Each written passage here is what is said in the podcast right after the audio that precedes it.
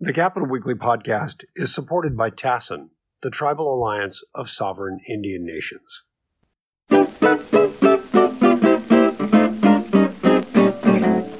Hello, everybody, and welcome once again to the Capitol Weekly podcast. I am Capitol Weekly editor Rich Ehisen. And as always, I am joined by my partner in crime for the pod, uh, Tim Foster. How are you doing today, Tim? I'm well. How are you, Rich?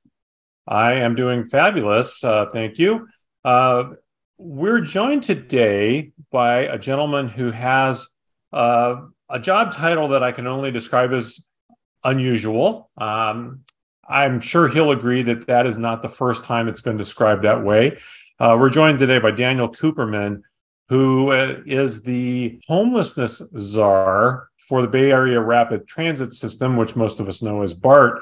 Uh, Daniel, how are you doing today? I'm well. Thanks for having me. Oh, hey, thanks for being here. I'm I'm really excited actually because this is a a really interesting topic. Of course, it's one we cover a lot, but also uh, you have a really interesting job title and job, and and so for those folks who may not be fully up to speed on this, what exactly is a homelessness czar?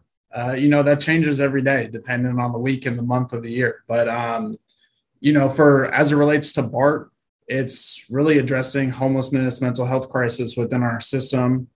Um, that's the the easy way to say it. Every day looks a little different, um, but it's really trying to respond to our quality of life life issues that we see across the Bay Area, and then how that relates to our transit system.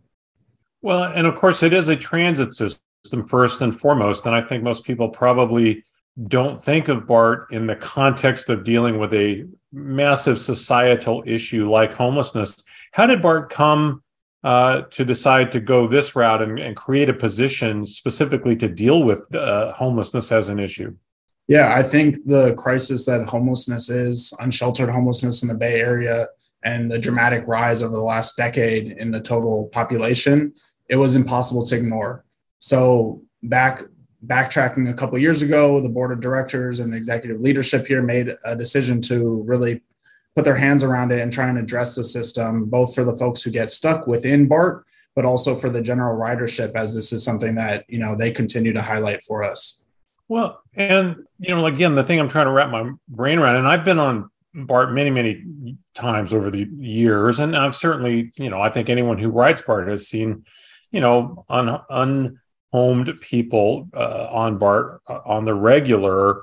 What what kinds of things are you doing in this regard? I mean, what what actual steps are you taking to deal with this issue? Yeah, that's a really good question. Um, we have a few things, both internal and then external things that we are doing.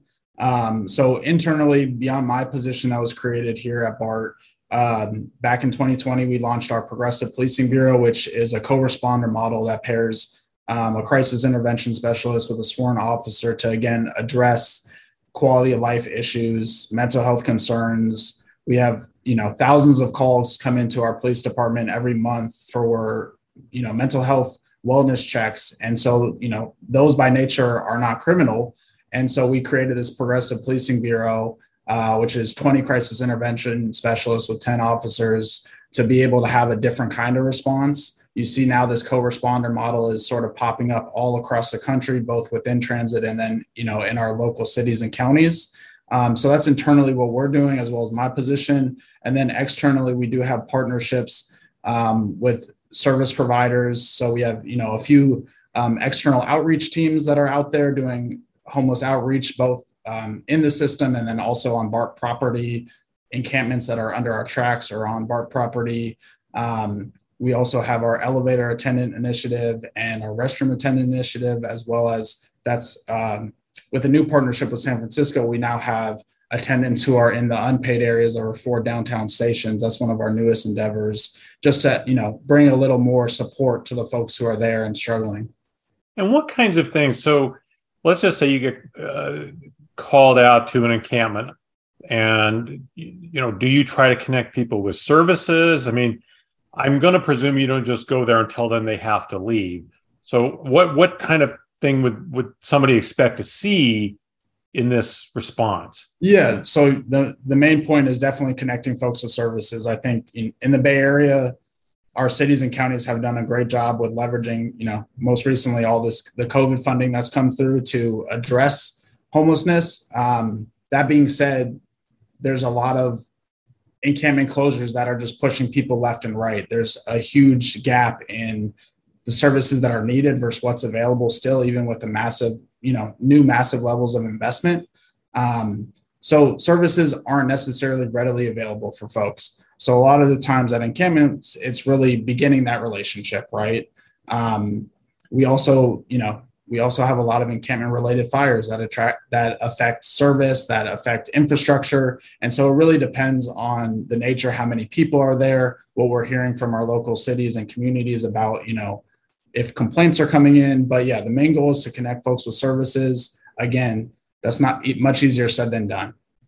So how did you end up doing this? What, what was your background that made you the homeless or homelessness czar for for bart how did you land this that is a great question. So, yeah, a little bit about me. I started in the nonprofit sector. Uh, I did a little over 13 years doing everything from eviction defense work to um, a lot of direct service with mental health and homeless housing outreach programs across the Bay Area.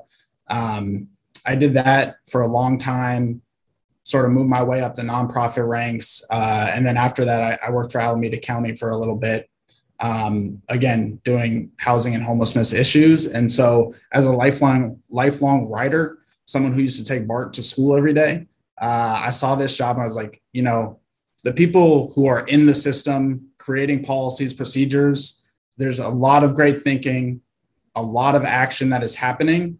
But for me personally i was you know very interested in trying to address something from a different angle at this point. It was you know i had never seen anything like this in a transit agency and so um, that's how, that's what drew me to this job. Um, and now it's very interesting to see, you know, sort of nationally at other larger transit agencies, my similar role is getting replicated. So it's not just something that's a BART only issue; it's really public transit across America. Um, and so we actually have our own little network of folks who have sort of come from the nonprofit or government sector into now this transit lane um, as you know unicorns within transit. So we have our little working group that um, addresses be- best practices, and you know we're able to bounce ideas off each other. Interesting. And is there anything you have gleaned from your uh, fellow folks doing this work from other places? Any did they have any kind of innovations you've been able to to bring bring along? You know, definitely. We were sort of the first to the table in terms of piloting stuff, whether it was our transit ambassador program or our elevator program. Everyone's facing the same issues, whether it's, you know, what do you guys do at the end of the night, end of line stations where folks are getting off? Or, you know, what are you doing at opening? What, what are you doing with elevators? We have all these societal issues that come, right? Like there's needles everywhere, whatever it might be. Um, we're all facing very similar things that obviously at different magnitudes. Um, but you know the biggest thing is that we're all fa- with these issues that we're all facing it's helpful to hear that other people are also facing the same thing. So i think there's a little bit of that that really is helpful how you coordinate with your local cities and counties when you know folks are really struggling to address what's going on in their cities. So giving the attention within a transit system that's sort of out of sight out of mind how do you bring eyes to that? Um, and so mm-hmm you mentioned elevators multiple times. So elevators are are a serious part of this issue. What what's the deal with it, elevators? Yeah, so we were having that was one of the first initiatives that predated me here at BART. So in our downtown stations, we were everything from people sleeping there. It was there were overdoses happening. It was just sort of a you know a hidden zone, and then the number of complaints that were coming in from you know folks who have uh, mobility issues, not being able to use or feeling unsafe in the elevators was a big thing. And so trying to address that was very helpful. Um, you know, the lack of public restrooms also played a part in that elevator thing. That's again a citywide geographic issue that there's not access to public restrooms, especially during you know the early days of the pandemic when everything was shut down and public transit was really one of the last things that was open. Well, how has the pandemic impacted all of this? Because you started right in the heart of the pandemic, right? 2021. I did, yes. Uh, and I, you know, I know that um, housing became a much bigger problem even uh, than it had already been at you know at the beginning of the pandemic. How has that played into everything that that you guys are trying to do and the and the situations that you're dealing with? Yeah, I think the relationship between public transit and unsheltered riders, it's always been there. So there wasn't, you know, a massive surge with the pandemic. It was just with the loss of ridership, everything was much more visible, right? So when you have less total people, what's there is is a little more visible, right? And so it gave us the room to try and navigate and um, innovate some solutions. What's the response been from the public? Is is is there? Do you have any feedback that you're working with that helps you guide some of the strategies? Yeah, you know, we have customer surveys, customer satisfaction surveys that we do. Um, we also have our customer service complaint line, right? So that's where people are reaching out directly saying, this is what's, you know, this is what I would like to see addressed within BART. So, you know, I take those opportunities to reach out to each rider individually and try and see what's the best way that BART can address it and be very open to ideas, right? Addressing homelessness within a moving system. We're like a little city on, you know, on a train. Um, so it's much easier said than done. And so, you know, taking those opportunities to actually connect with people and hear, you know, some of the ideas very much off the wall, not something that's possible, but, you know, being able to talk to riders directly is something that I value in terms of just, you know, that's the constituent base. That's who you need to speak to. Um, and we're trying to make, you know, BART the most enjoyable, safe, and, you know, connect people to where they need to go. Now, do your homeless constituents ever have suggestions that have proved valuable? I would think that they they would be people who would really know what might help them navigate that system best. Yeah a hundred percent right? In terms of the people that you know i'm trying to connect with services that you know our agency is doing the work their feedback is the most valuable a lot of the you know their feedback though is things that are honestly out of bart's control right? Like how do we change our systems that are siloed? We're we're going across five counties that don't necessarily speak to each other right? This isn't a bay area only issue. This is you know a, national issue where you have a separate substance abuse system. You have a separate behavioral health system. You have a separate homeless system right not to mention folks who are trying to navigate getting benefits whether it's you know general assistance or social security right there's all these different things and so to, to navigate that you know that's the biggest thing that I always hear when I talk to folks. It's like, I don't even know where to start. And when I do know where to start, getting to step two, three, four, and five is still ridiculously difficult. So how do we make things, you know, as straightforward and smooth for the folks who are really needing the help? Because right now there's been so much progress since I started doing this work. Um, that being said, there, there's a long way to go in terms of our overall system um, connections. Well, eh, you know, I'm really glad you brought that up, Tim, because I'm curious how the other agencies around, and you just mentioned a bunch, and you know, my daughter works in homelessness uh, services for Sacramento County, so I, I hear this a lot. You know, the challenges of interagency and intra-agency dealings. How has your effort been received around the region? do you find you get a lot of cooperation or is it just one more thing that people the other agencies feel they have to deal with? I mean what's been that response? That's a really good question. Uh, you know it differs a little bit depending on who i'm talking with right? But overall the response has been great.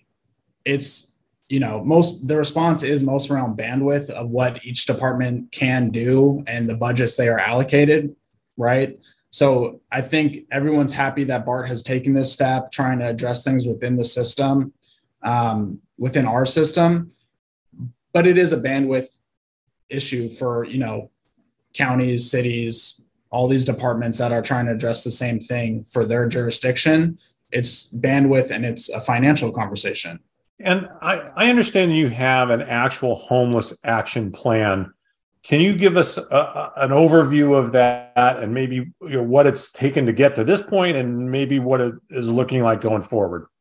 Yeah, so that was one of the big things that our board of directors highlighted with the creation of my job was, you know, trying to make a roadmap for where BART is in six months, one year, five years, right, in terms of addressing this issue. I think, you know, honestly, homelessness is not going away tomorrow. It's not going away next year. Um, the numbers continue to rise. So, how, what? How can BART be a partner in this, but also realizing that we are a transit agency is sort of the backdrop of my homeless action plan. Um, so, you know, some of the main tenants is really focusing on being a regional partner um, highlighting the necessity of public private partnerships to address these things, um, these societal issues, and then funding, right? We have these initiatives that, you know, are mostly self-funded. We have some partnerships where there's financial backing. Um, we just launched a partnership with a, a, foundation that funded an outreach team, which is really exciting. Um, but transit's not eligible for homelessness funding for the most part, right? Um, and so how how can we allow ourselves or make ourselves eligible for this funding when we are seeing such a dramatic, you know, presence and folks who are really disconnected? And we're also, you know, it's also a little tougher because we might see someone who's four counties away from where their community is. And that's much harder in a moving system to address that. So that that funding piece is also you know, what are we going to do to try and get that um, looped into BART's system? I didn't know that. I didn't know that transit was not eligible for homeless funding because clearly the state is throwing a ton of money at this right now. Historic levels. H- historic levels. Really, really kind of mind boggling numbers. And you guys don't get a slice of that at all? No, not a dollar. So the president is pretty famously a train and transit enthusiast, rail transit enthusiast.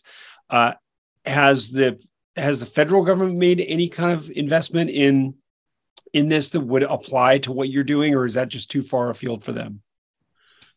You know, there there have not been many opportunities at the federal level for us. We, you know, when I got here, we did uh, apply for a federal grant that's partnership of mental health clinicians with law enforcement. So from the federal level, there is some opportunities like that, um, but not sort of big dollar amounts in terms of you know, and relatively big dollar amounts, right? Like a couple million dollars a year to really try and implement uh, significant programming, right? So that, that those opportunities have not come across us.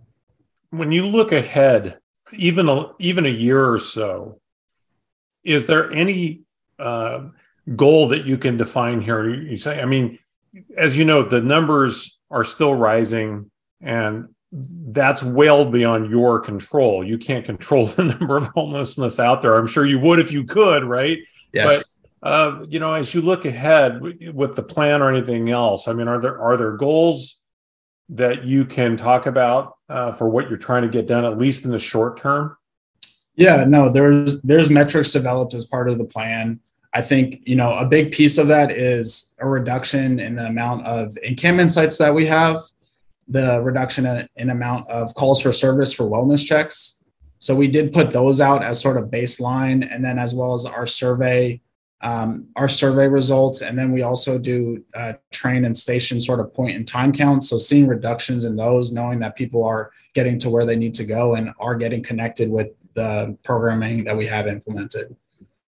And so now when you say wellness check, is that when some say another rider sees someone that they believe is having either they've passed out or they've they're having an episode? Is that what that is? And and your your Com- goal is to kind of cut down on those? Completely, right? So if someone's, you know, there's a lot of nooks and crannies within BART's system. And so there's a lot of folks who go unseen for a very long time. I mean, the amount of sort of Narcan deployments that that are used is really astronomical. Obviously, that's not unique to BART, um, but that's a, across the Bay Area in terms of overdose numbers, right? San Francisco recorded more overdose deaths than deaths related to COVID. Um, you know, trying to address some of that and really go from having the necessary tools to go from very reactive to more preventative work. That that that's the main goal here.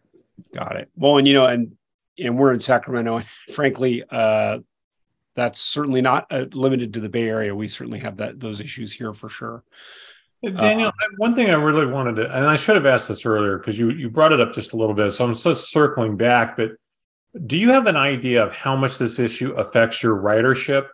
Uh, you know, when you whether it's through surveys or whatever other kind of feedback that you get from from your ridership, is there a sense for how much the issue of homelessness is affecting uh, BART's regular ridership? Yeah, so we actually uh, in two days have our board workshop, and so our customer experience section is a pretty large uh, topic that's going to be discussed there. And so with all of our uh, customer service surveys, it's one of the main issues. It's really right there at the top in terms of you know addressing homelessness and mental health crisis within BART, and you know because again we serve such a diverse population of individuals, people who come from a certain area might not have as much might not be as comfortable or have as much tolerance for seeing things that people from other areas are more used to right? Um, so it, it it is right up there in terms of the things that riders are calling in or, or telling us about. Well uh, this is fascinating and uh, i know that um, we could probably ask you a lot more questions but i think we'll probably wrap up here. But daniel thanks so much for joining us uh, today on the Cap Weekly podcast. Uh, best of luck as again as someone I've who's ridden uh, public transportation every place I get the opportunity, East Coast uh, here. Uh, BART is such a, a valuable asset. You know, I I know you've got a big challenge in front of you, but so good so good luck. Good luck. Thank you. I appreciate it. Okay, well, thanks to Daniel Cooperman of uh, the BART Homelessness Czar. We all learned something here. Uh, Tim, that can only mean one thing. It's time for who had the worst week in California politics. The worst week. Worst week. Worst week. And we have some candidates for you this week. Yeah, we do. And, you know, I'm I'm going to start out with Senator Dianne Feinstein, and not for anything she did politically, um, but you know, she was hospitalized this week with shingles. And I have to tell you, I am very grateful. I've never had shingles, but I know several people who have, and that is just miserable. And at her age, and with, you know, on top of everybody dunking on her all the time because of her age, etc., it just seemed like the universe is piling on her a little bit because uh, shingles is such a bad experience. So, uh, uh, she she definitely came to mind the first first time when I thought of who's having a bad week in California politics. It is true, and you know, and I also saw that. Uh, speaking of California politics, uh, Vice President Kamala Harris actually had to go in and cast some tie-breaking votes because Feinstein was out of the Senate. Right. Yeah. You know. So I mean, we clearly wish her a speedy recovery. Uh, again, I know that's just so miserable. So hey, you know, don't don't wish that on anybody. So uh, who, who else you got, Tim?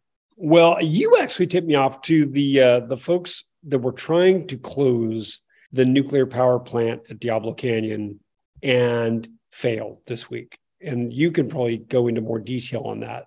Well, there were three groups. Um, so the, the backstory on that is is that Diablo Canyon had uh, had requested from the Nuclear Regulatory Commission to be able to keep operating after their license expires, uh, which is coming up pretty soon.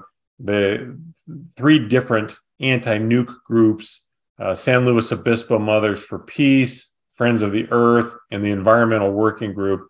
They filed a petition with the commission urging them to deny PG&E's bid, but uh, the regulatory commission rejected that. So, uh, much to Gavin Newsom's, uh, I guess, since he really wants it to stay open, much to his pleasure, um, looks like PG&E will continue operating Diablo Canyon even after their license expires later this year.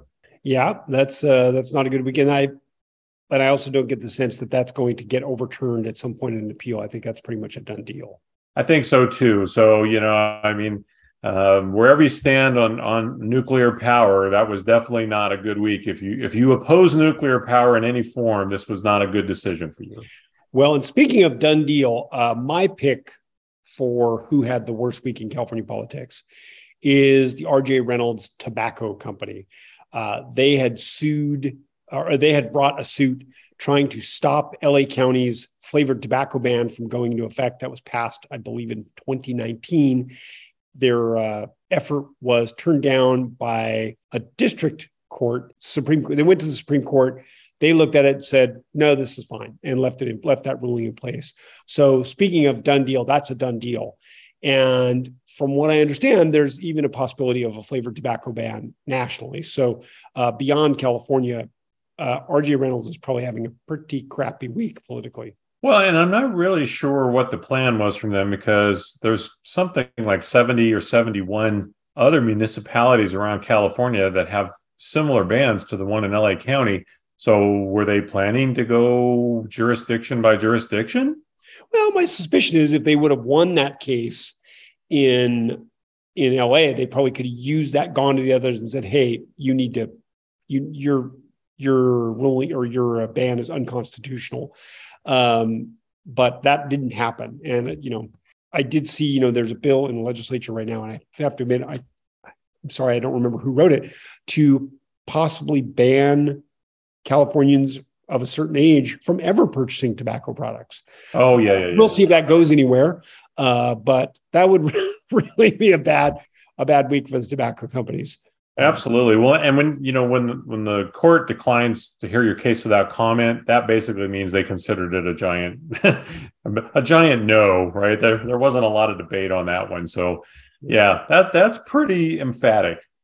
Yeah. So, and I did see that uh, the lower court ruling, they actually said that, you know, the argument was that this was an overstep on the part of the county. Uh, the judges disagreed and said, no, this is exactly the sort of thing that a county can do to protect the health of their citizens. Uh, and this is certainly within their purview. Uh, so there was really no wiggle room. So anyway, bad for my money. That's a bad week. That is a bad week, and I and I think uh, with that we'll we'll salute them and and let them go. Uh, you know, take care of their wounds from this this very bad week for the tobacco industry.